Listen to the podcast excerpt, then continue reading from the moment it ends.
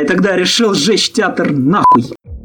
Разбитый ковчег всплывает за дном И вечно жить нам, и вечно плыть нам Искать счастье там, где плачут даже Иконы страшных, пяти даже Здравствуйте, друзья! Это второй сезон подкаста «Манда и карма». После небольшого отпуска мы возвращаемся в эфир и будем обсуждать, собственно, город Сочи и фестиваль «Кинотавр», который там проходил, на котором мы все были. Собственно, мы пишемся в тот день, когда начался чемпионат мира по футболу, а обсуждать мы будем чемпионат России по отечественному кино, который проходил чуть больше недели.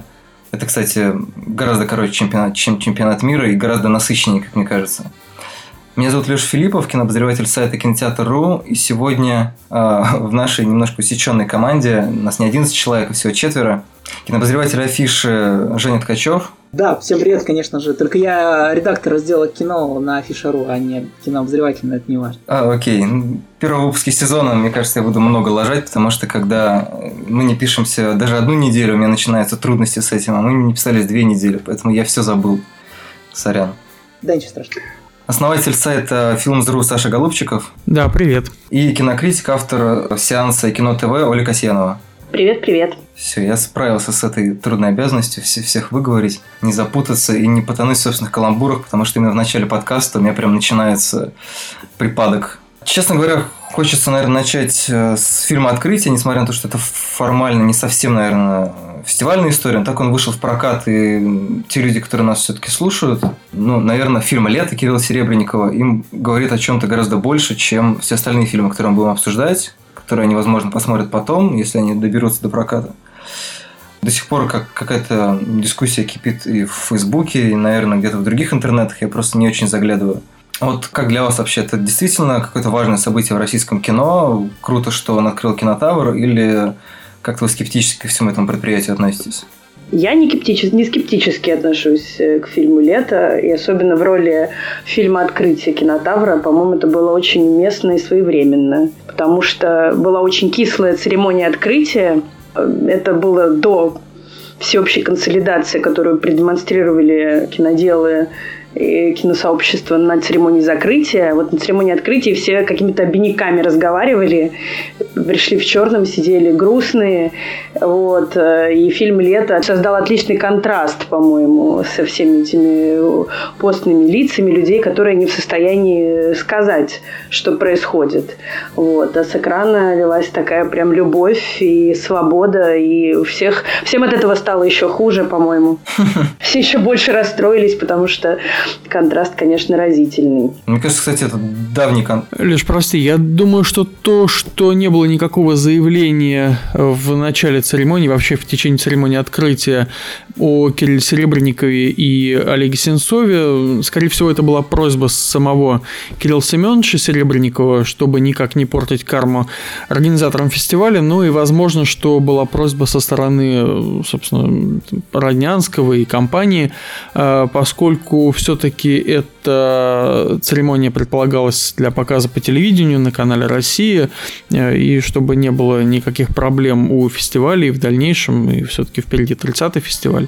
Э, Однако это никак не помешало и по Погребскому, и всем остальным на церемонии закрытия выступить, Э, но благо церемония выходила в эфире канала «Россия-1» в- где-то в 3 часа ночи, и шла всего полчаса, и, скорее всего, оттуда все, что было наговорено, вырезали. А, то есть вырезали много, потому что я, слыш- я читал, что не вырезали ничего, ну или почти ничего. Церемонию как бы немножко сдвинули, в 3.30 она закончилась, но показали по максимуму. Ну, Или, или не доглядели как-то. Вот Ксения Анатольевна была уверена, представляя свой фильм э, после церемонии закрытия, что теперь эту церемонию нигде, никогда, ни в каком федеральном канале, ни в какое время не покажут. Вот, да поди ты. Да, мне кажется, это такой прикол, как- потому что все ждали, что вот сейчас мы, значит, наговорим, это все вырежут, это показали. То есть, э, ну, как-то, не знаю, это прям как будто какая-то ответная мера, что типа, ах, вы думали вот так вот, а мы сейчас вам, значит, э, по- позв- Я думаю, что просто эфир в 3 часа ночи мог быть вообще нерелевантным. Самом деле не в ответку, просто никто это сильно и не смотрел. Да я, честно говоря, сомневаюсь, кто еще смотрит открытие и закрытие кинотавра, Да. кому оно нужно, извините. Да, и на всякий случай, э, для тех, кто в танке не слышал про это, собственно, то, про что мы говорим, на церемонии открытия не прозвучала ни фамилия Кирилла Серебренникова, который находится под домашним арестом, ни режиссера Олега Сенцова, который сейчас уже, по-моему, 32-й день э, ведет голодовку. Ну, в общем-то, скорее всего, это все закончится фатально. Не знаю, честно говоря, хочется просто про, про сам фильм еще поговорить. То есть, я просто читаю очень много претензий совершенно разных, и они все в меру справедливые, но для меня фильм «Лето» — это такой коллаж, как бы, это абсолютно ну, не, не монолитное кино, оно очень, очень живое, на мой взгляд, как раз за счет этого, потому что в нем есть как бы это сентиментальный любовный треугольник с участием Цоя Науменко и Наташи Науменко. Есть какое-то размышление о культуре и свободе, есть ну, о культуре и о свободе. Это, два, это, на мой взгляд, две разные сюжетные линии. И он ну, такой немножко лоскутный. И все воспринимают как бы, какую-то его часть ну, довольно негативно. То есть есть какая-нибудь одна линия, которая всех страшно бесит. Меня, например, страшно бесит линия Википедии, когда какие-то известные сцены из э, истории русского рока преподносятся, ну, как, как такой, ну, как бы, важная историческая деталь. То есть, как придумывали название группы кино. На мой взгляд, это абсолютно необязательный анекдот, который, ну, невозможно как-то не стыдно преподнести. А может быть, кого-то это не раздражает. То есть, мне кажется, там очень много именно вещей, которые, ну, невозможно полюбить этот фильм целиком. Он как бы состоит из настолько разных эстетически и, ну, по всем просто параметрам разных частей, что он как раз эту сложность, мне кажется, эпохи и культуры как раз описывает. Ну, по поводу Википедии я с тобой не соглашусь э, по поводу фактов. Есть несколько версий. Вообще не- непонятно, что происходило на самом деле в питерском рок-клубе. У каждого есть свои версии. Вот, скажем, то, что э, в фильме у Серебренникова показано, что название Гарин Гиперболоиды было придумано Науменко, а по версии Бориса Гребенщикова это название придумал он. Получается, что э, фактически Серебренников э, преуменьшает, наверное, значение БГ вообще в роли становления группы кино и, в общем, и название, придум- придумывание названия группы кино в том числе. И я теперь понимаю, почему БГ не понравилось вообще тот э, сценарий, который он прочитал и сказал, что все было не так и все было по-другому. По сути, мы видим, во-первых, то, что происходит в фильме, с одной стороны, со слов Натальи Науменко, которая знает или помнит, что э, название, там, скажем, придумал именно Науменко, а не БГ. Потом нужно иметь в виду, что опять-таки, это все-таки взгляд сегодняшних режиссеров, сегодняшнего поколения на то, каким был питерский рок-клуб в 80-е. Ну, надо иметь в виду, что даже персонажи не фигурируют под своими именами. Тот же э, Свин, э, который в фильме фигурирует как панк, э, тот, которого играет Александр Горчилин, или Борис Гребенщиков, который в фильме фигурирует как Боб. Ну, понятно, что его и так все зовут Боб или Бог, но как бы БГ. А, Но как бы то ни было, то есть это как бы не совсем БГ, это не совсем э, Гребенщиков. И по фильму получается, что э, Наверное, это с точки зрения драматургии для Серебренникова было важно, что в данном случае это история взаимоотношения Науменко и Цоя. Ни, ни в коем случае там все остальные люди это как бы такой антураж. И в некотором смысле это даже взаимоотношения между Иоанном Крестителем э, и Цоем Христом. Э, Такое, такая история про как Иоанн встретил э, действительно Бога и не понимал, что, почему он его должен крестить. И, по сути, это является третий, третьим фильмом для Серебренникова об общении человека с Богом. Если вспомните, это был Юрьев день, потом это был ученик, и вот теперь лето. Ну, Я говорю про исполнение самой этой сцены. То есть это выглядит как вставка, которая, ну, как бы дает нам, ну, какой-то факт, да. То есть она, ну, это довольно стандартная для боепика обычно сцена, да. То есть у нас есть какая-то группа, эта группа потом становится известной, и, соответственно, ситуация, в которой это название, ну, придумывается название этой группы, она является важной частью мифологии. С одной стороны, Понятно, что Серебренников и э, Михаил и Лилия Идовы, которые писали сценарий, как раз именно с этой мифологией работают, да, всячески немножко подтрунивая над ней, да, то есть как бы Науменко, он, на мой взгляд, немножко играет Бориса Гребенщикова как раз-таки. То есть в нем есть вот эта вот, как бы такая фигура мудрого отца русского рока. А сам Гребенщиков в это время играет немножко Дэвида Боуи, которого, собственно, он и играл немного. И там вот есть эти вот маски постоянно сменяющиеся, но почему-то вот эти сцены, да, когда они там... э, вот эта история с написанием купле, э, припева к э, песне «Бездельник», да, то есть, ну, не знаю, мне кажется, что вот они как раз э, как-то немножко так дежурно поданы. Мне кажется, по поводу вот этой темы биографичности или антибиографичности, это хороший пример того, как композиция важнее фактов. Песня «Лето» звучит до знакомства с Цоем. Это важнее, потому что она должна звучить в самом начале, а песня Цоя про то, что лето уходит, должна звучать в самом конце. И в данном mm-hmm. случае Серебренников использует какие-то биографические анекдоты не для того, чтобы кого-то просветить, конечно же, или рассказать какой-то байопик, а для того, чтобы расставить в определенном таком порядке, беспорядке какие-то вещи композиционно. Вот, потому что у него такая легкая история обо всем. А, и мюзикл, который, мне кажется, отлично выстрелит э, для аудитории проката. И история о русском роке, и история о э, тех переменах, которые потонули, которых мы сейчас не имеем. Можно его смотреть с какой угодно грани. Очень это удобно и комфортно, мне кажется. Женя, а ты что скажешь? А, ну, мне есть ровно одна, в принципе, одна мысль а, по поводу достоверности или недостоверности. Меня всегда забавляют эти разговоры, потому что игровое кино никогда не соответствует действительности, и даже больше документальное кино тоже не соответствует действительности.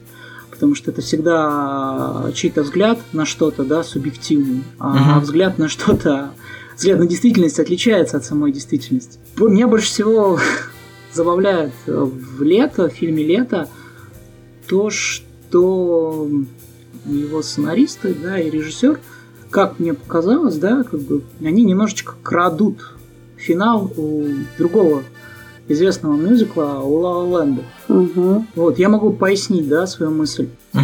Ну, если говорить о драматургии фильма, там есть один очень важный в финале флешбэк, который все ставит, как бы, в принципе, на свои места, да? Ну, тут флешбэк на кровати. Да, флешбэк, конечно, на кровати, да, когда Майк Науменко узнает, что его жена ему не изменила с Цоем, да? И, собственно, вырисовывается, как мне кажется, про что эта история. А эта история ровно про то, что случилось и чего не случилось с этими людьми, да? Собственно, вот помните, как Эмма Стоун в конце проживает какую-то жизнь, да, которая с ней не случилась. А, что мы имеем в виду? Что не случилась измена, но случилась дружба, совместное творчество, да. У Цоя случился успех у Майка, Наука, Майка Номенко не случился, поэтому он в финале уходит в эту дверь, да, как бы, грубо говоря, такая метафора, ну, такую, не в безвестность, конечно, ну, такую, такой андеграунд, да, для меня вот, собственно, история это сложилась так, да, это история про то, что случилось и чего не случилось с этими прекрасными, замечательными людьми. Мы, конечно, несерьезно говорим про, про соотношение реальности и нереальности. То есть дело не в том, насколько фильм «Лето» соответствует документальным фактам. Мне кажется, что это, ну, более-менее никого не волнует. Но мне нравится, например, вот эта линия с Горчильным, потому что для меня это немножко отдельное кино. Как я говорил вначале, я представляю фильм «Лето» как несколько вот таких лучей, да, которые, ну, в каждом есть какой-то свой смысл. Вот про то, что случилось и не случилось, это смысл того луча, который описывается вот этим любовным треугольником. Но он центральный. Нет, он э, все-таки эта история, поскольку центральная, да, в фильме, на нее как бы многое нанизывается, да. да Но есть да, масса да. других виньеток и этюдов, которая существует внутри всего этого кино, да, и как-то а, а, ну, а, заставляет его обрасти какими-то дополнительными интересными линиями. Ну да, собственно, из него как-то вытекают или с ним переплетаются, например, линия Горчилина, да, которая играет такого очень свободного человека. И, собственно, его линия заканчивается тем, что, да, помните, он как бы убегает, получается, в экранное пространство. То есть это буквально экранизация эскапизма, да, то есть как человек э, укрывается от реальности в собственном творчестве. Ну и как он умирает тоже. Это все-таки такая параллельная история про возможную смерть такого собирательного mm-hmm. образа, который в 90-х будет совершенно иначе выглядеть. Не так наивно, по-детски и очаровательно, как такой ребенок. Ну да. Вот, еще мне очень нравится эта вставка с обложками, когда они начинают изображать обложки, потому что, по-моему, это прям, ну, очень много объясняет, в принципе, про русский рок, да, то, что вот он да, да. сейчас очень огрубляется, такие каверы как бы на известные западные песни, западные группы. Сделанные из говна и палок в основном в плане технической базы, да. Да, да, да. И, соответственно, мне кажется, что то, что в основном это делают участники Google центра, это показывает то, что ну, как бы культура, она в принципе самовоспроизводима, да, то есть мы берем одно, каким-то образом его через себя пропускаем, то есть там это буквально показано, да, как как бы люди воспроизводят что-то. Но это так работает, просто, может быть, немножко попроще. И в этом как бы есть какая-то надежда, потому что как бы те идеи, как бы тот заряд свободы и чего-то, который в этом творчестве скрыт, да, это за то, за что мы любим или не любим русский рок, оно, соответственно, продолжает передаваться, как бы, там, не знаю, из фильма в фильм, из песни в песню и так далее, и так далее. И в этом плане «Лето» как фильм открытия мне казалось достаточно оптимистичным. То есть при всей как бы горечи, при том, что там на этих печальных цифрах с датами жизни Цои и Науменко, ну, не знаю, мне, например, стало грустно. Угу. Ну, мне кажется, что на это прям такой очень мощный расчет. Да, да. Что называется, сцена, сцена для слез. И, ну, как бы это все прямо для меня, это все сливается. Несмотря на то, что мне не очень нравится вся эта сентиментальная линия Ла Ленда, ну, как при симпатии к Ла Ленду, э, при симпатии к Науменко, да, в том виде, в котором он предстает в фильме. Ну, вообще, в принципе, вся эта троица, она достаточно симпатичная. Но вот как-то сентиментально меня первое время прям достаточно сильно убивало, честно говоря. Ну, не знаю. Мне кажется, э, еще чем очень симптоматичен этот фильм, как фильм «Открытие», э, так это тем, что это фильм якобы детский, про якобы детское. Э, и вся эта сентиментальность, это не сколько сентиментальность, сколько детские чувства. Весь там роман, в, заключающийся в пожирании помидоров и там держании за ручку и угу. совершенно благополучно, нереалистично благополучно завершающийся, это такой роман о невинности. И их э, вот это все перелицовывание западной культуры, очень наивное, э, тоже, это тоже история про невинность. И, собственно, саму музыку Цоя там называют, чтобы ее протолкнуть, правда, да, музыкой детской. Вот. Да, да. Это все такие младенцы новой культуры, а, которые не увидят э, этой новой культуры, по сути, потому что вот, э, как мы видим в последней сцене, года их жизни показывают, годы вернее, их жизни показывают, что они не рождены увидеть эти перемены в полную силу. Вот. И после этого мы видим фестиваль, который э, сплошь и рядом целиком и полностью рассказывает нам о том, что мы поколение, ну там условно мы там взрослые люди сегодняшнего дня, это поколение детей, которые так и не стали взрослыми.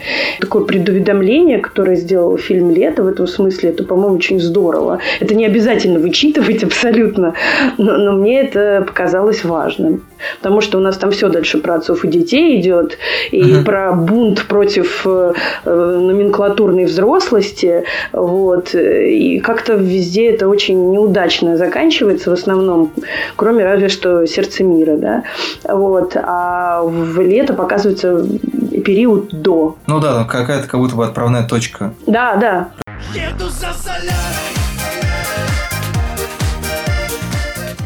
Предлагаю перейти к э, не совсем вписывающимся, правда, в эту парадигму отцов и детей фильму э, «Война Анны». Я прям как э, Виктор Эдуардович Матизон хочу назвать «Сердце Анны» теперь. Фильм «Война Анны» показали, Алексей Федорченко показали в один из первых дней, и он как я понимаю, многими воспринимался как очень фаворит фестиваля, в итоге он оказался таким в итоге самым недооцененным фильмом, который не получил ничего, при этом, ну, как бы я считаю, что в той логике, в которой были разданы призы, это может быть и логично, хотя достаточно обидно, наверное, для, и для режиссера, и для его поклонников. Особенно обидно то, что непонятно, что теперь будет с прокатом. Я думаю, что все нормально будет с прокатом. Мне кажется, что вся... А, да, расскажите, что будет с прокатом. Такая странная история, вся эта с отказами а какими-то. Мне кажется, что вся эта история с отказом проката какое-то невероятное позерство, если честно позерство, несомненно, при том, что, ну, да, при том, что они наверняка соберут гораздо больше денег э, именно на такой, на таких специальных показах, как то, что произошло в октябре. Им нужно еще 3 октября собрать, и по большому счету они свой бюджет вернут. Поэтому никаких проблем, уверен, у этого фильма не будет, учитывая аншлаг, который был на первом показе. И все-таки я так видел уже в Фейсбуке, что будут еще показы этого фильма в ближайшее время где-то анонсированы. Это такой, как в свое время «Да и да» Валерий Валерий Германики за три дня собрал э, кучу денег в кинотеатре «Пионер», перед тем, как всем запретили ругаться матом с экрана. Точно так же «Война Анны» выйдет благополучно вот такими ограниченными специальными показами, э, и, и все нормально. Это не, э, там, скажем, это не фильм «Дао», который действительно там смонтировано 5 фильмов, и в российский прокат, по словам Хржановского, ни одна из этих частей не выйдет. Но там уже другой вопрос. Но причем же у войны Анны, на мой взгляд, э, есть какие-то возможности при правильном маркетинге проката, потому что как бы то ни было, это все равно фильм о войне. У нас же все-таки...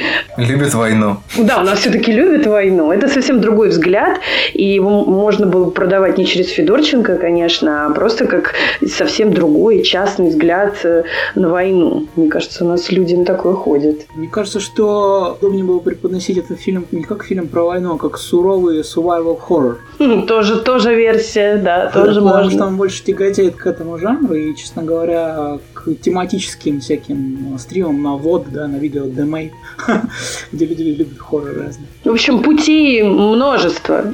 На самом деле классно то, что там есть разные стратегии. Я надеюсь, что люди, которые будут прокатывать войну Анны, нас послушают, а, воспользуются всеми этими гениальными ходами. Но просто, на моем представлении, люди, которые могут пойти на фильм про войну, они, скорее всего, не пойдут на кино, которое описывается такими страшными словами, как survival horror. Ну, в принципе, потому что они какие-то непонятные. Тут нужен таргетинг очень неправильный. Да, вот да, туда, да. В Однокласснике одна информация, вот, а в ВКонтакте другая, это в Facebook третья. Одноклассник раз survival horror. Было, у Дэдпула был чудесный трейлер на 14 февраля, как он преподносился как а, мелодрама романтическая комедия. Типа, затащи свою девушку на Дэдпула. Никто не Было, помнит? было. Специально Но то же Дэдпула. самое и со вторым Дэдпулом, что э, пригласи свою бабушку на Дэдпула, поэтому Что-то я, не, я не видел. ну, на что позволено Дэдпулу, не позволено Федорченко, к сожалению. Ну, Это было бы интересно. Войну Анны на 14 февраля. Не, не, ну на 8 марта, конечно, нет, ну на 8 марта. Марта, Марта, Марта Да, потому что Марта. конечно, концептуально все должно быть. Концептуальное кино, концептуальный выход. Не, «Война Анны» правда концептуальное кино. Все-таки на всякий случай для тех, кто про него ничего не слышал, я дам буквально в две строчки вводную. Это 42-й, по-моему, год, э, Полтавская губерния. Девочка Анна, не путать с Анной Франк, потому что мне рассказали, что некоторые люди так делают. Собственно, выжила после расстрела из семьи и спряталась в камине немецкой комендатуры. И в фильме, по-моему, не звучит точное время, сколько она просидела, но вот в реальной истории она прожила там два года. И, собственно, соответственно, выжила. Федорченко показывает эту историю. Во-первых, там мне безумно нравится, что время там абсолютно слипается в какой-то вот такой ком, и ты не понимаешь, сколько прошло, неделя, месяц или два года. Ну, серьезно, там можно представить, что вся война прошла за это время. Потом он дает абсолютно крутейшую, по-моему, детскую оптику, то есть ты прям смотришь э, на этот мир глазами ребенка, Несмотря на то, что вот Женя сказал, что это survival horror, и я, в принципе, с этой характеристикой тоже согласен, но, с другой стороны, я не скажу, что там есть какие-то вот вещи, которые прям сильно на это указывают, кроме первой сцены, где, собственно, сам расстрел происходит за кадром. И мне безумно в этом фильме нравится то, что абсолютно все ужасы, которые у нас ассоциируются с войной, вообще все вещи, которые там, не знаю, описывают словами смерть, э, там, не знаю, бренность человеческого бытия и так далее, они все абсолютно у нас в голове. То есть это кино, которое, ну, можно посмотреть, мне кажется, абсолютно невинными глазами, то есть фактически его можно показывать детям. Но при этом, там, пересматривая со временем, с определенным бэкграундом, ты просто выстраиваешь вокруг вот этой маленькой истории огромную историю войны, которая в последнем кадре, когда показывается а, огромная карта СССР с какими-то флажками, по-моему, Но не, не СССР, она а просто тебе карта мира, в эту карта огромную мира. карту войны, которую обычно и показывают. А все-таки не СССР. Карта, ну, карта мира, но я имею в виду, что по-моему, там был акцент все-таки на стране, где происходит война. Ты, ты знаешь, кстати, Леша, про показывать детям. Я когда смотрел «Войну Анны», вспомнил, что я в детстве видел какой-то советский мультфильм про девочку, которая живет во время фашистской оккупации, да, и я очень плохо помню сюжет, не помню название, но помню, что она живет с щенком, с собакой, да, и там и с бабушкой старенькой. И у нее э, в финале погибает собака. Фильм заканчивается каким-то невероятным комком боли внутри. Честно говоря, этот мультфильм кажется еще жестче, чем фильм Федорченко. Честно говоря. Надо будет, кстати, найти его, если получится. Ну, я имею в виду, что какие-то жесткие эмоции фильм может рождать, не показывая ничего жесткого на экране. Не про это. То есть так же, как мультфильм может на самом деле ос- оставлять тебе какую-то жуткую пустоту, да, как, не знаю, какой-нибудь мой сосед Тотора, да, где мать героини умирает от рака, да, и вот как бы то, как это показано, абсолютно не, ну, не, не пытается тебя как-то ну, подавить, да, заставить тебя переживать из-за этого. На тебя это как потом накатывает. Мне кажется, что в случае войны Анны такой вот прям ухода в мир детской оптики там, и фантазии какой-нибудь страны приливов э, не происходит. Федорченко от этого сам говорил, что он от этого старался в это не уходить. Э, потому что это очень физиологичное кино про настоящий голод, э, такой не на шутку, настоящий смертельный голод, э, смертельную усталость, смертельный холод и там и ужасное желание сходить в туалет, э, это, конечно, немножко другая, по-моему, история. Это все-таки фильм, на мой взгляд, тяжелый. И, на мой взгляд, он про войну очень сильно. Вот. И про частную историю выживания, маленькую такую детскую, лишен, лишенную, э, вот что делает детское зрение, он лишает эту историю, оно лишает эту историю а, любой излишней символики. Пряник в виде э, свастики – это в первую очередь пряник а не свастика. Вот, грубо говоря, так. Да, и при этом в, в итоге она выходит на такую символичную историю с перенесением э, всех этих э, флажочков со всего мира, не только с СССР, а обратно в Германию. Вот. И это такая ее символическая победа, единственный такой большой символ, который работает. Но вот по поводу там времени и того, как оно слипается в единый ком, я вот тоже бы не согласилась. Э, я из тех, э, кому это показалось не очень удачным частью, частью фильма, а, потому что мне кажется, что время читается там очень хорошо. А, вот эта вся осень, и потом зима, Новый год и февраль, и два года там никак не получается, которые, о которых Федорченко говорит в интервью и рассказывает в истории. И, в общем-то, дальше понимаешь, что еще начинается все в 41-м, по-моему, даже году, не в 42-м, и понимаешь, что впереди еще какая-то целого куча времени, и это рождает э, такое ощущение безнадежности, что тоже, в общем-то, нормально. И это не, не претензия к фильму, это просто претензия к той стратегии, о которой очень много говорят. И сам Федорченко говорил в интервью, он просто, правда, любит говорить разные вещи в разных интервью, но вот в том, в том, в том которое я слышал, он говорил, что он сам-то не очень верит в документальность той истории, с которой он писал. Он не представляет себе, как человек там, и ребенок может действительно все это вынести и как это может превратиться там в два года, и, и сказал, что он изобразил 4 месяца. Ну, собственно, в других интервью он говорил совершенно обратно. На 4 месяца это больше похоже, на самом деле, поэтому... Да, да. Когда это произошло, ну, предположим, но э, он, он символизирует, что когда втыкаются иголки все в Германию, предполагается, что это уже перелом войны и, скорее всего, там после Сталинградской битвы.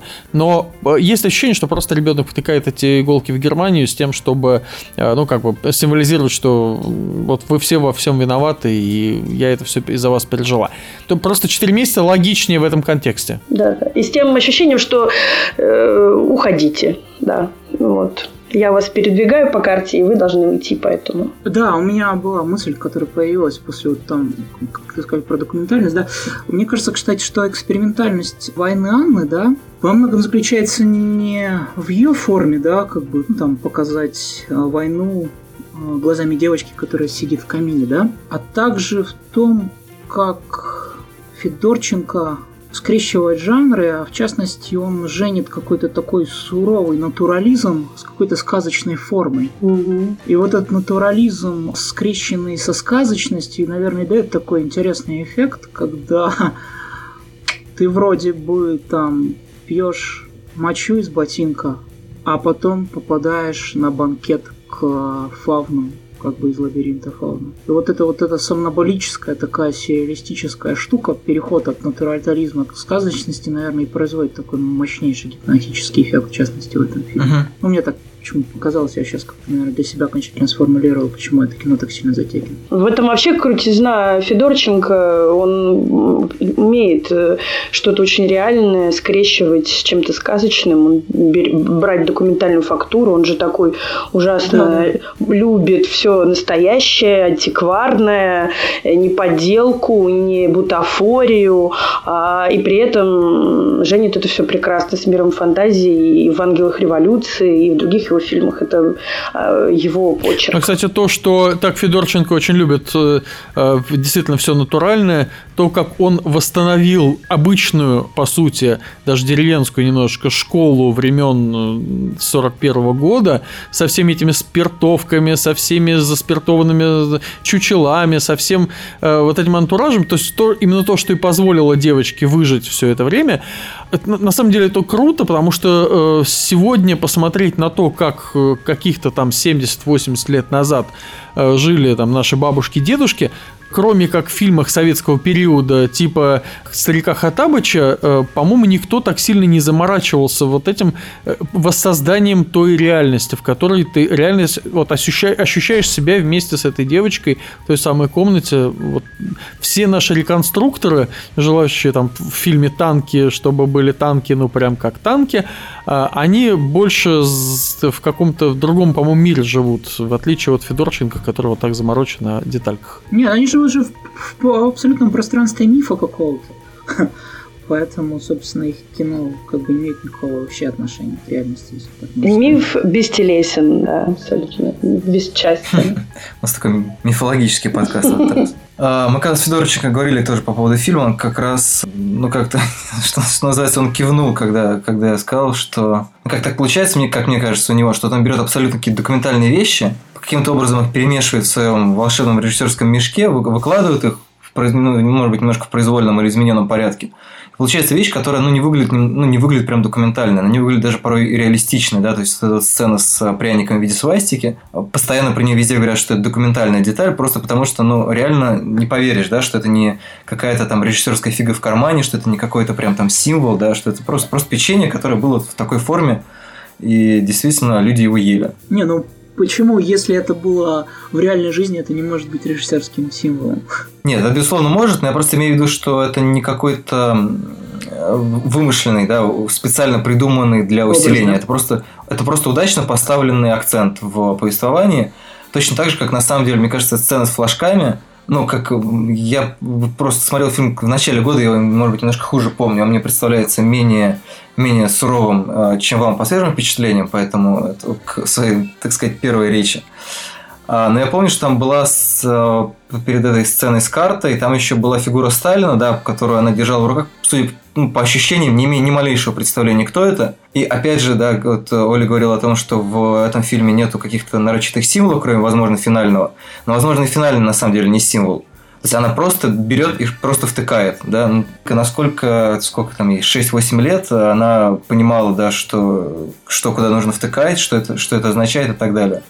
Ну, Леш, но она перед этим сидит, плачет, понимая, что она не может выбраться, и что голые стены вокруг, и бежать некуда, и что она там собачка убила, а это ни к чему не привело, потому что собачек там еще пять штук, и она встает перед этой картой, и э, там совершенно рубленый такой четкий монтаж, репортаж про, про то, как снимаются флажки э, со всех, э, в общем-то, географических э, областей, где велась война, и с суровостью генерала она их конкретно в Германию впендюривает. Вот. Мне кажется, что это okay, символическое okay, действие абсолютно такое.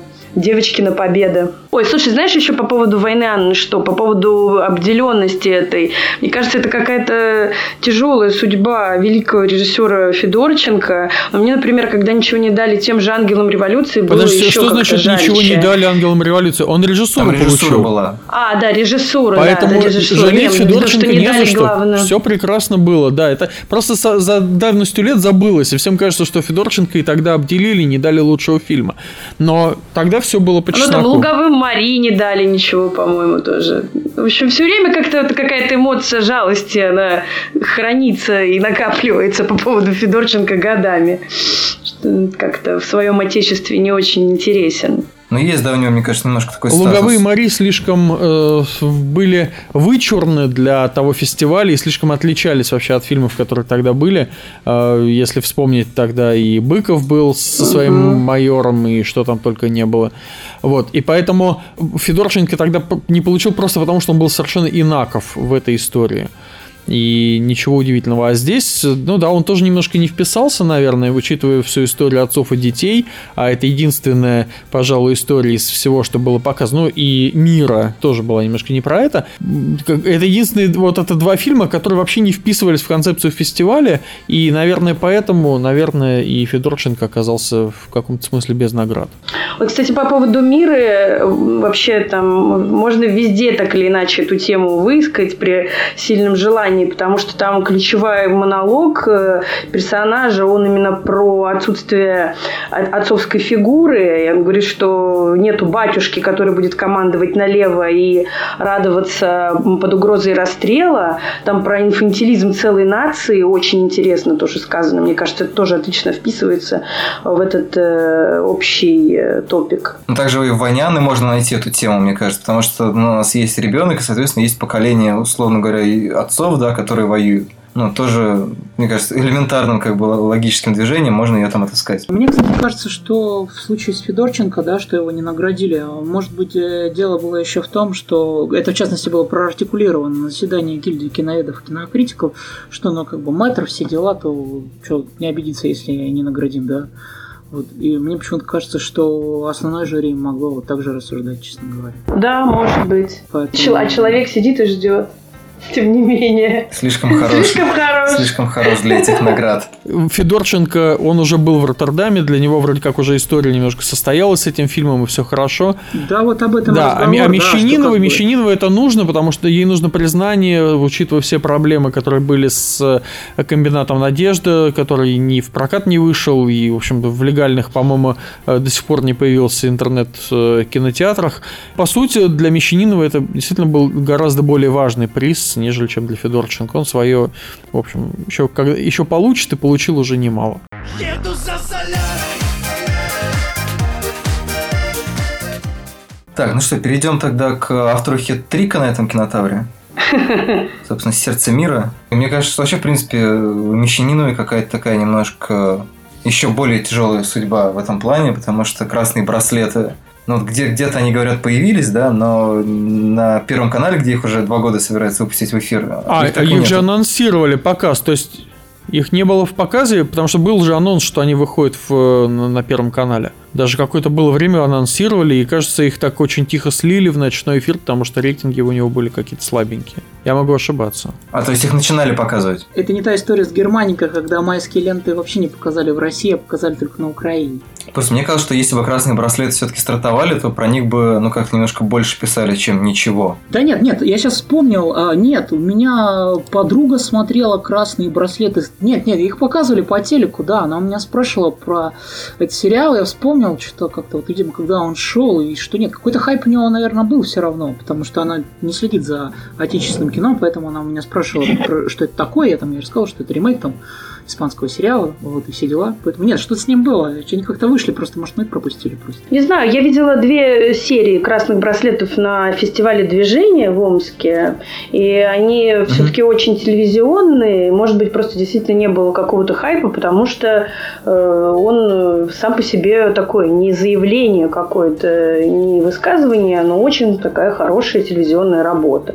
Конечно, по двум пилотным сериям об этом говорить э, э, с полной ответственностью. Но вот не знаю, мне кажется, во всяком случае, чего-то там их зажимать, этот сериал, потому что он какой-нибудь там не в стиле Первого канала или какой-нибудь там революционный, какой-то анти, антиправительственный. Коррупционный.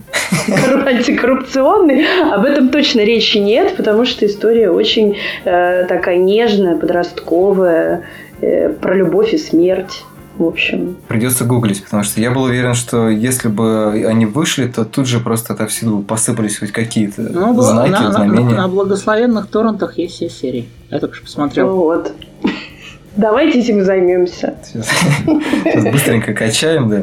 Кстати, вот почему, ну, меня многие уже обругали за то, что, значит, я в последний день фестиваля написал, что «Сердце мира» классный фильм, но ничего не получит. Ха-ха.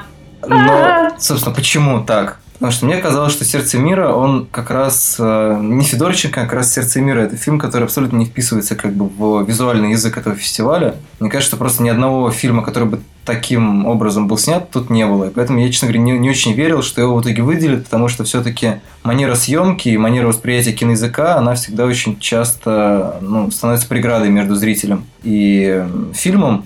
Да, и, например, ну, фильм «История одного назначения» Авдотьи Смирновой – он ну, снят, скажем так, довольно просто. И поэтому за счет того, что это такая очень литературная история про там, Толстого и про то, как он пытался спасти э, писаря, который э, залепил пощечину главе вот этой части, в которой он служит и так далее. То есть, ну, это абсолютно как бы текстовое произведение, и так как... Не, ну, см... нет, знаешь, Алеш, Алеш вспомнил какой момент, когда писал, собственно, про историю одного назначения, да, что э, как бы снято-то, понятно, все это так по телевизионному бедненько, да?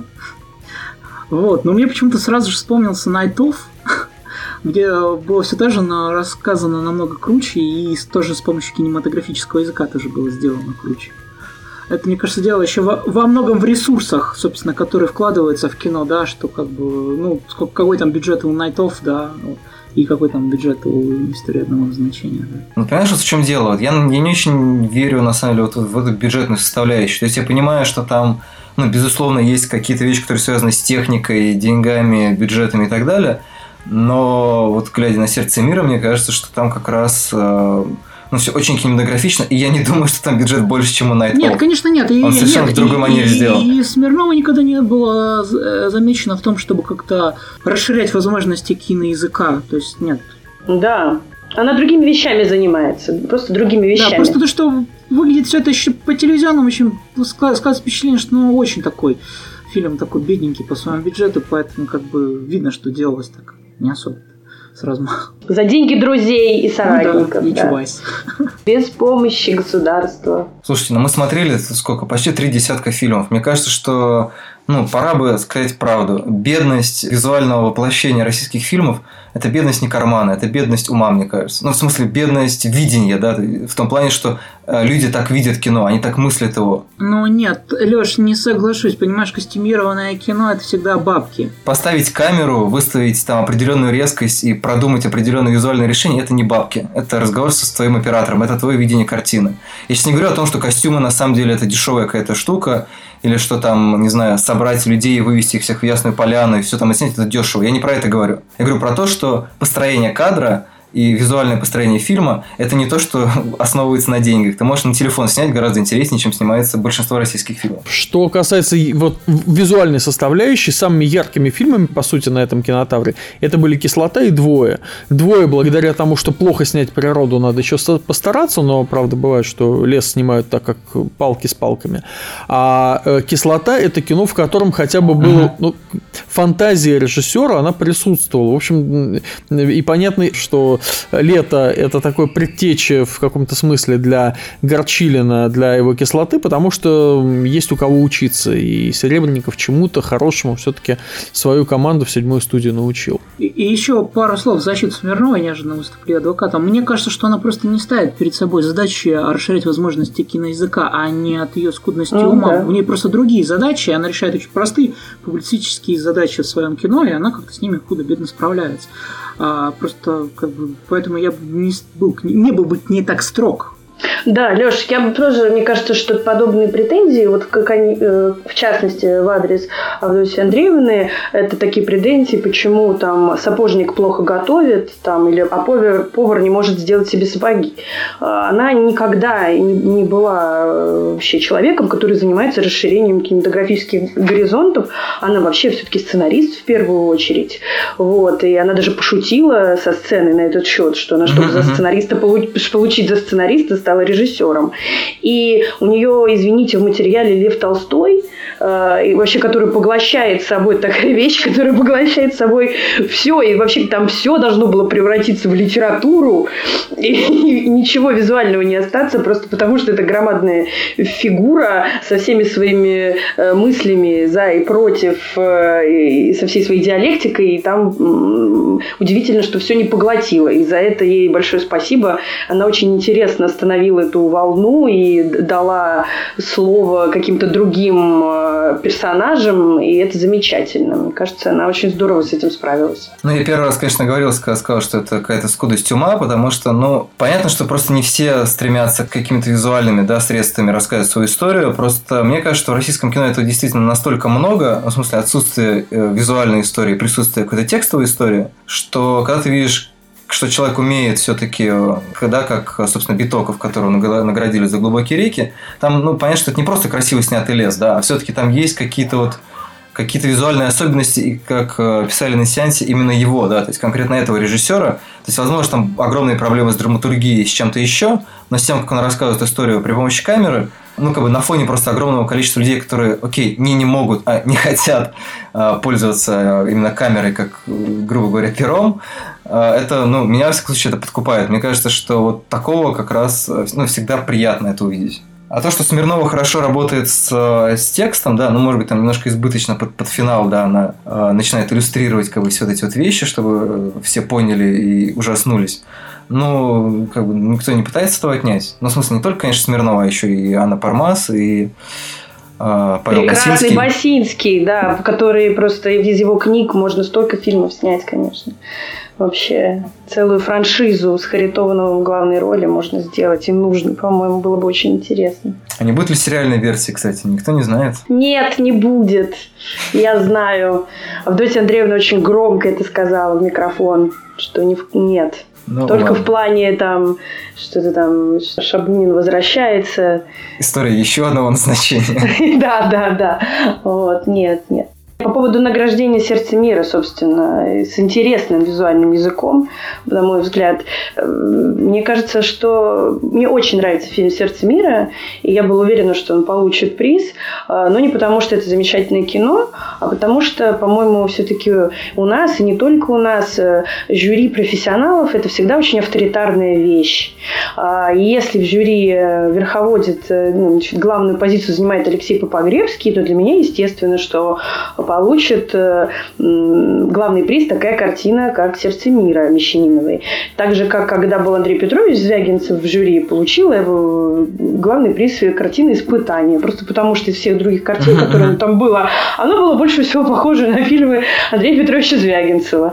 А когда был замечательный жанровый режиссер э, Лебедев э, в жюри, ну, там вообще, правда, была очень тяжелая ситуация, но он совершенно согласно собственному сердцу дал приз картине «Хороший мальчик», который, конечно, не является там каким-то настоящим российского кино, прости господи, вот, а, но для него это было адекватным решением. По тому, кто дает призы, всегда вполне логично представлять, кто их получит. В какую-то иерархию пытается выстроить и как-то иначе давать призы, кроме как по этому субъективному критерию нравится, не нравится, мне кажется, еще не придумал ничего лучше никто. Ну, я на самом деле не сторонник э, посыпать голову пеплом после любых награждений. То есть, не знаю, после Кан я спокойно... Во-первых, я спокойно игнорирую награждения, ну, любых фестивалей. Я имею в виду, что вот если, если вдруг там я был далеко, да, от Сочи, и я бы не следил за какой-то онлайн-трансляцией, я бы не следил за замиранием сердца, кому что дали, с одной стороны, потому что мне все равно, с другой стороны, ну, в большинстве случаев, на мой взгляд, все равно награждают каких-то достойных людей. Одних наградили, других не наградили. Ну, в этом нет ничего обидного. Ну и тем более, все-таки иногда я ожидаю сюрпризов, потому что говорят, что иногда людям нравится кино, которое совершенно не похоже на то, которое делают они. Вот представляете, там, ну, грубо говоря, если бы Андрей Петрович Звягинцев наградил фильм «Хороший мальчик». Вот, вот это было бы, конечно, неожиданно и интересно. Это говорило бы о его парадоксальности вкусов. Не знаю, я, я, честно говоря, не могу воспринимать музыку и кино как спорт. Стараюсь этого избегать, потому что, ну, блин, это все от лукавого, мне кажется. Ну, в общем, Федорченко то же самое сказал, хотя, как я понимаю, он немножко расстроен. Да, он сказал, что бесы в нем все равно в, в, в такие моменты играют, когда начинают объявлять, он все равно переживает. Еду за солярой. Слушайте, в тему бесов мы э, забыли обсудить еще один яркий фильм, собственно, «Русский бес» Григория Да, который обошел Федорченко в номинации «Лучший режиссер». Но мне кажется, это как раз бесы-то ему и дали. Тут все, все сходится и объясняется достаточно легко. Да, Бес и Федорченко ему дали приз. Да. Не, прекрасный фильм «Русский бес» мне очень понравился. Был ужасный большой процент разочарованных и, и те, кто говорил, что фильм недоделанный, что он плохо сделан. Э, боже мой, ну не знаю. Мне кажется, что когда речь идет о китче, такие претензии совершенно бессмысленные. Вне разговоров о, том, что это, о том, что это снято за 14 смен и за какие-то три копейки, две из которых ушли на саундтрек. Э, совершенно вот я этого ничего не знала, и мне все равно замечательно зашло, потому что человек создал свою вселенную и получил массу удовольствия в этой вселенной. И его вторичность, за которую его тоже все порицают, э, это вообще нужно умудриться быть таким талантливым во втор- вторичности. Особенно сегодня, когда э, вторичность это для многих способ самовыражения. И в 21 веке очень трудно находить э, какие-то другие способы, кроме вторичности. Если у человека это клево получается, пусть он это делает, мне кажется. Особенно, когда рядом показывают фильм твоего одноклассника Александра Гордона. И ты так красиво говоришь ему со сцены, что вот мы там с тобой одноклассники, А приз-то только у меня, да? а приз будет у меня. Да, мне кажется, что это был, конечно, троллинг 80 уровня, когда Константинопольский представлял свое кино и упомянул Гордона, потому что на фильме Гордона все спали, вот, а на фильме Константинопольского все смеялись. Ругали его потом, но смеялись. Слушай, а мне кажется, что все троллили Гордона в этом году, потому что она слил, получая приз за подбросы. А, При этом она играла тоже в «Дяде Саше» Гордона. Она сказала, типа, ну, как бы Гордон тоже молодец, спасибо ему. Значит, у меня два фильма было, поэтому как бы по принципу э, большего количества вариантов я эту награду и получила. То есть, я не знаю, кто еще там мог э, над ним поиздеваться. Больше всех поиздевался над собой сам Гордон, мне кажется. Он э, очень само... самоироничный человек, и кино это его в первую очередь об этом, о- об ироничном отношении к себе.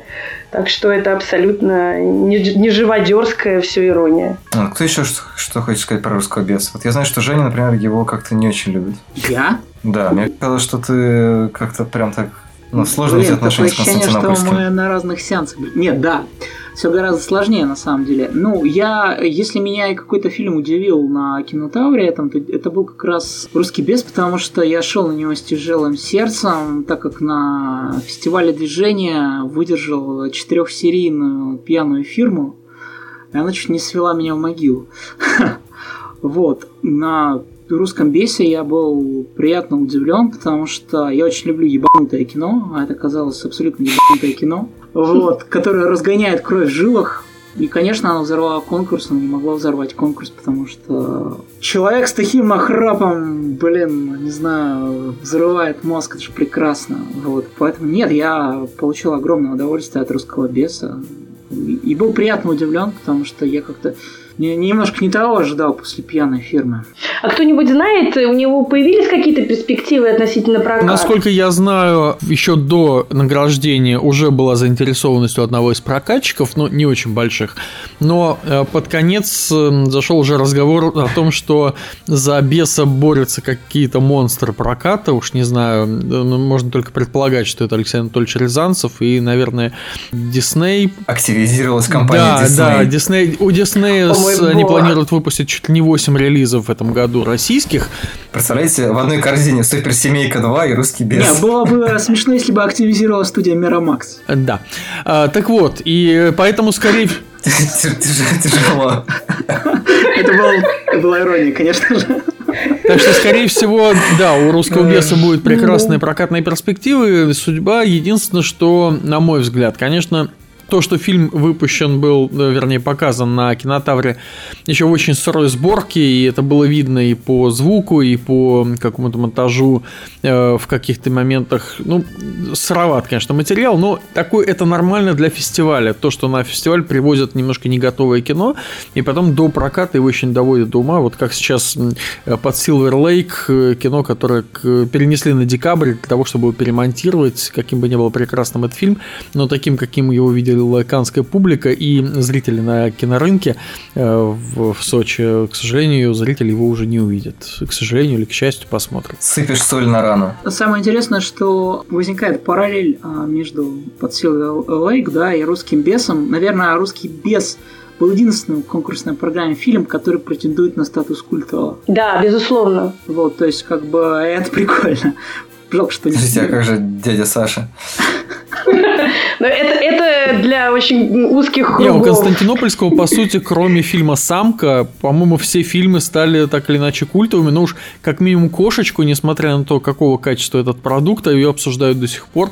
И, по-моему, это прекрасно. Да, и тогда решил сжечь театр нахуй, как говорится. Мама, а когда будет кошечка? Да, знаменитый.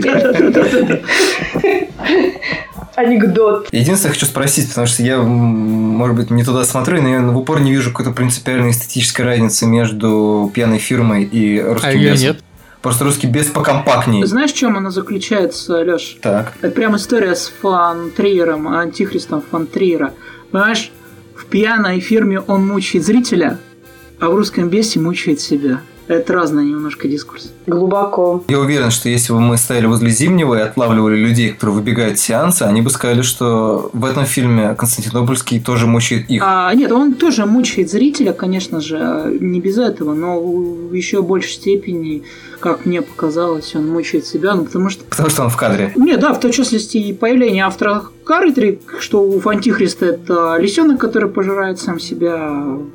У Константинопольска это Константинопольский сам, да. Просто видишь, после э, просто в э, пьяной фирме он всех ненавидит. Это кино, оно просто из себя все хорошее высасывает, оставляет себя с каким-то да, неприятным осадком, блядь, доводит тебя какого-то животного состояния. Это ужасно было. А тут э, нет.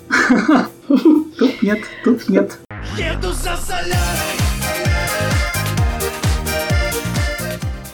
Слушайте, а еще такая совершенно антисинефильская, совершенно филологическая мысль меня посетила, что вот в этом таком узловом кинотавре, тяжелом, политическом и так далее, у нас представлены две главные константы зрелой русской культуры XIX века. Это повествование а-ля Толстой у Смирновой, где она использует его полифонию разных э, людей с разными стремлениями, и полифония а-ля Достоевский в фильме «Русский бес», где, безусловно, он использует э, речевую манеру э, прозы Достоевского и для воссоздания каких-то совершенно извечных наших проблем с самоидентификацией, э, проблем с идентификацией нации в целом, и вот всех этих русских бесов, которые вроде как были, потом пропали, а теперь снова пришли. Это очень забавно на самом деле, что вся эта пыльная школьная фигня, как многие воспринимают такие вещи, а на самом деле живее всех живых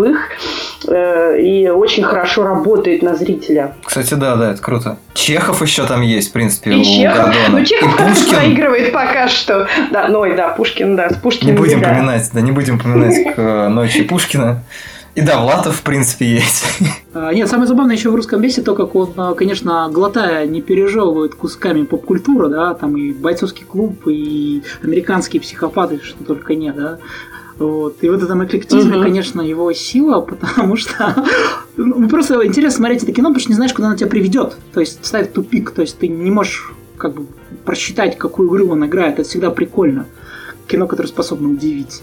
Слушай, по поводу «глотает», я сейчас вдруг понял, что... Мне почему вспомнился фильм «Она», когда, когда я услышал слово «глотать». Я вдруг понял, что какие-то, условно говоря, мэтры, да, ну, то есть режиссеры уже ну, с каким-то с каким-то солидным э, путем за спиной, типа Верховина, типа Константинопольского, они, короче, чаще всего, мне кажется, очаровывают в тот момент, когда они оказываются противовесом вот этой вот современной разжевывающей культуре, да, когда в тексте, в фильме тебя пытаются все разжевать, и, соответственно, вот эта смелость проглотить что-то целиком, да, на то, что у Константин- Константинопольского реализуется через, ну, благодаря кичевой эстетике, то, что он просто не стесняется этого. Мгм. Это как раз, это как раз в, этом, в этом смысле круто. То есть он тебе ничего не разжевывает, и он, он, в принципе, как будто бы немножко на тебя не ориентируется. То есть он как будто бы не, де- не держит себя в уме и не думает, как бы, а будет ли тебе хорошо, да.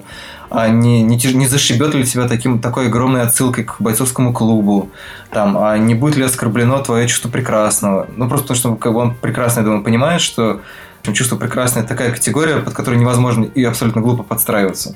И это мне прям очень нравится. Немножко отходя от темы, буквально на полшишечки говорится. Самое эстетически сильное впечатление, которое на меня произвел третий сезон Твин Пикса, да, Дэвида Линча, когда у него неожиданно появился парень с зеленой перчаткой, и это настолько было похоже на аниме One Punch Man, что я спросил себя, дед, откуда ты это видел? Не, ну, скорее всего, он не видел One Punch Man, но это очень смешно просто, потому что это почти везде. В Твиттере кто-то гифку ему бросил, наверное, поэтому вот он узнал про One Punch Man. Может быть. Но это было просто неожиданно, просто. Действительно. Да, все витает в воздухе просто уже столько всего витает, плотность витающего зашкаливает. Все, поэтому куда-то обязательно оседает. Ну, это так же, как мне поражает детали, сейчас уже не помню, ну, насколько это исторически точно, но в фильме «Вратарь», сейчас мы совсем далеко отошли, а, там тоже, там тоже есть советский робот, мне почему-то ассоциируется у меня с Метрополисом, но я не помню, как бы могли его увидеть в Советском Союзе или нет. Я сейчас это не полезу проверять. Но вот к вопросу о том, что абсолютно ну, какие-то близкие вещи возникали в совершенно далеких пространствах, сейчас, мне кажется, такое происходит Ой, сплошь да рядом. ладно, миф о потопе в скольких народах присутствует. Ну да, да, мифологический подкаст, как я и говорил. Да. Сейчас мы докопаемся до Месопотамии. Еду за Ну, слушайте, мы, наверное, немножко не осветили все-таки фильм «Победитель», мы не обсудили, по сути. То есть мы обсудили только почему он получил, Да, а про да, сам да. фильм мы ничего особенного не сказали. Но я признаю, что меня немножко примирило э, с этим фильмом э, возможность поговорить с, э, с человеком, который не уверен, что его смотрел, но как бы то ни было, мне были заданы правильные вопросы, и я, в общем, для себя наконец разобрал этот фильм спустя сутки, наверное, после проката, э, вернее, после показа на фестивале. И на самом деле это очень круто, вот эта образность, которую Мульмен, э, не Мульменко, которую я уже полез в Википедию, и меня уже все перепуталось в голове, э, которая Мещанинова представляет вот этого героя, который бежит сначала от мира, от своей э, пьющей матери куда-то в глубинку, а потом оказывается таким же загн- загнанным зверем, который живет в этой своей конуре и, выбегая за пределы вот этого э, круга защиты, э, понимает в итоге, что он такая же раненая собака, у которого э, есть два варианта. Либо замерзнуть где-то в лесу и, что называется, но, быть, стоять на своем, либо все-таки вернуться в свою конуру и жить вместе с собаками или с теми, кто его кормит и, и ухаживает за братьями меньшими. Вот эта образность человека, который не может вырваться за круг, который его кормит, мне кажется, это, конечно, очень круто, то, что сделала Мещанинова. Ну и более того, мне кажется, что он не может вырваться в первую очередь потому, что он не может сформулировать, как бы, от чего он бежит. То есть, мне кажется, что он абсолютно так немножко интуитивно это Но воспринимает. он зверек, он зверек, он Ну, наивный до немножечко. каких-то де- детских, детских сцен. Тем более, что он, он ненавидит мать и, э, собственно, т- там тетку, которая к нему приезжает за разрешением пожить в, вернее, претендует на его комнату.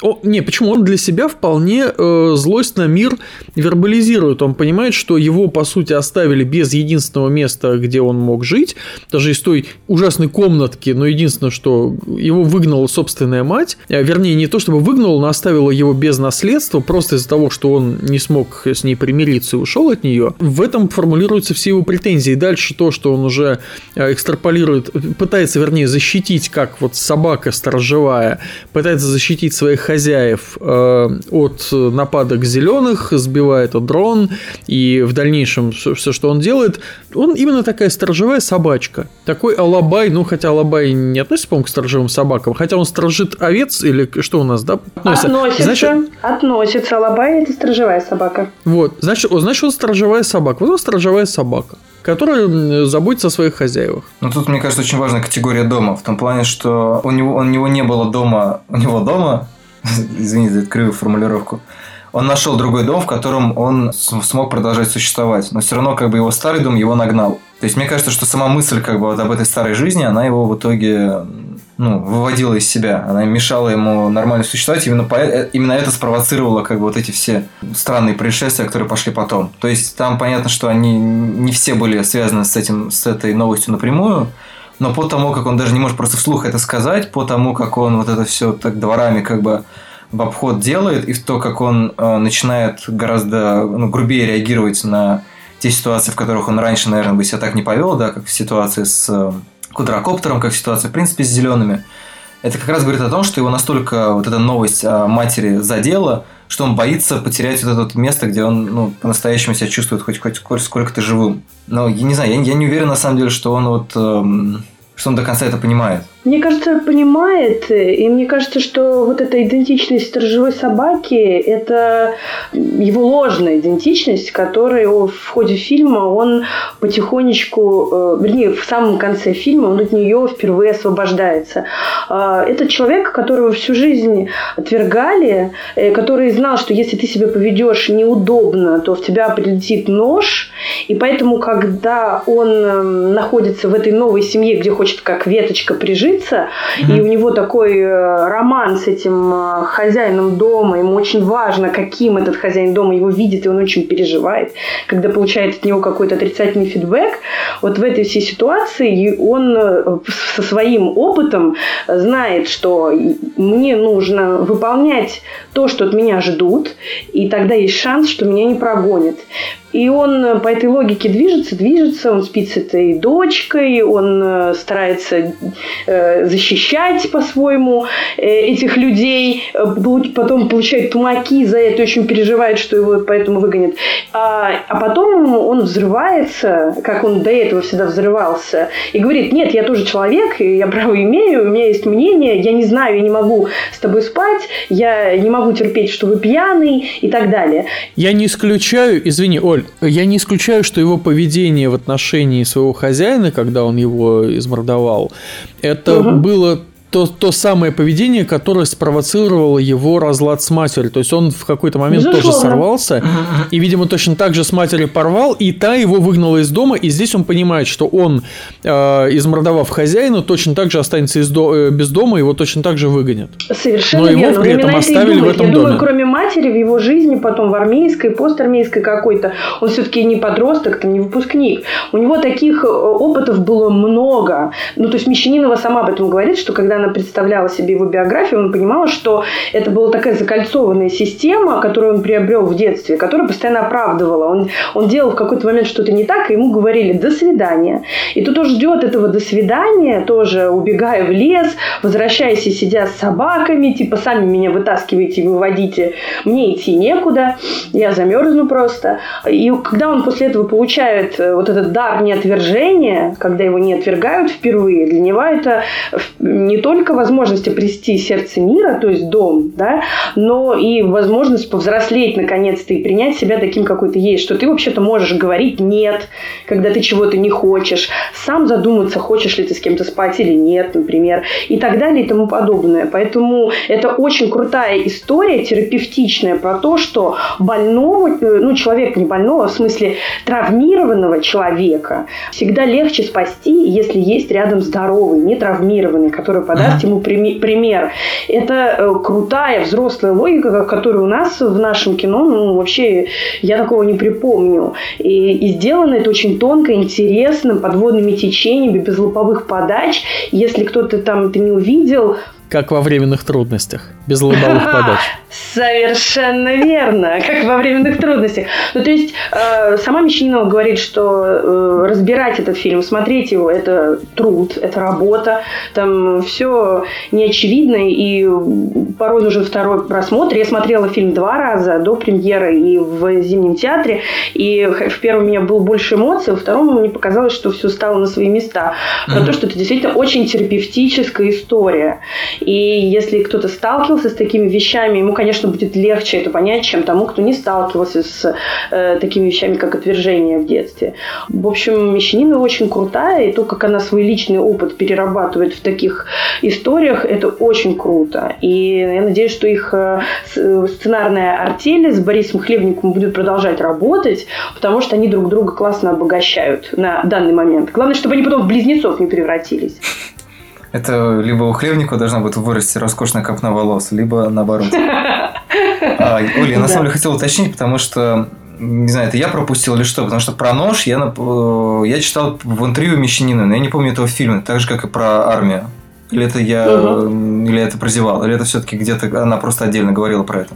А, ну, значит, про армию он э, там упоминает его тетушка, это про армию, а еще у него армейская наколка, которую сделали Дивонину для фильма, это я знаю А, точно. мгм. А про нож он э, упоминает во время э, разговора с Ваней, что он сначала говорит, что ну вот, меня нож кидали, смотри, у меня здесь рана. Ну, как бы А, шрам. да, точно. Да, Мгм. а, а потом говорит, да нет, ничего этого не было. Ну, мы понимаем, что было. Вот. И, в общем-то, по разговору с тетей можно достроить очень подробную историю детского абьюза. Вот. А какая уж именно она была, это не так уж важно. Мгм, мгм. Кстати, тоже мысль была у меня по поводу «Сердца мира». Она у меня немножко срифмовалась с сербским фильмом «Ничье, «Ничье дитя», который я видел пару лет назад. Вот, тоже про человека, которому комфортнее с животными. Это про такого современного Маугли.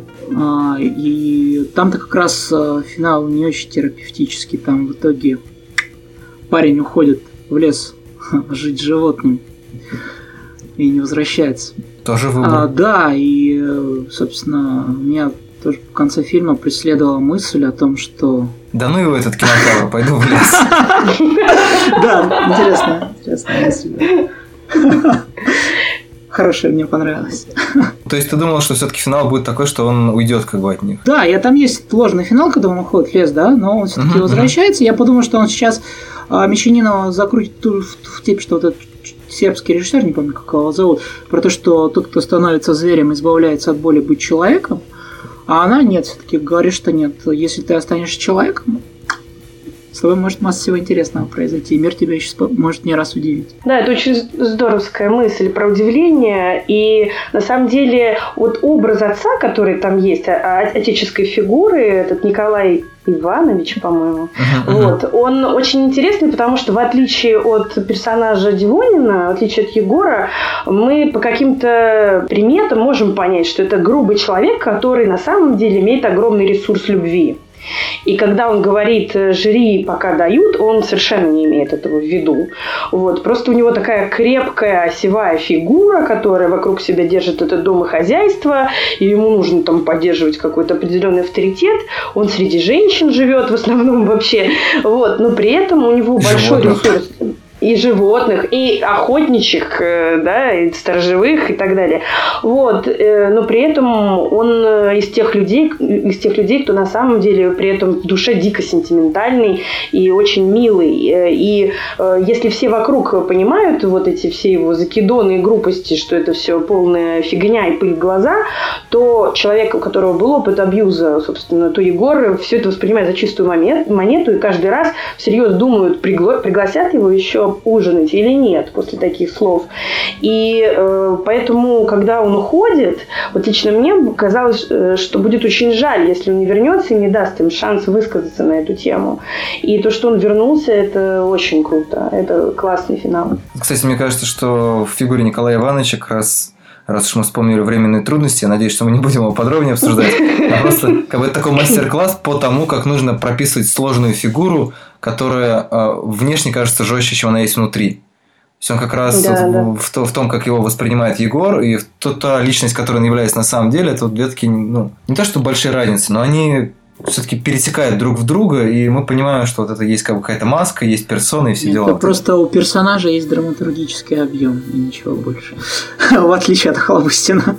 Можно и так красиво назвать. Да, Ну что, давайте прощаться на дифирамбах сердцу мира. Давайте. Пусть э, ваши сердца бьются свободой. Всем спасибо. Пока-пока. Пойду кормить алабаев. Пока. Да, всем пока. Всем здоровья и удачи.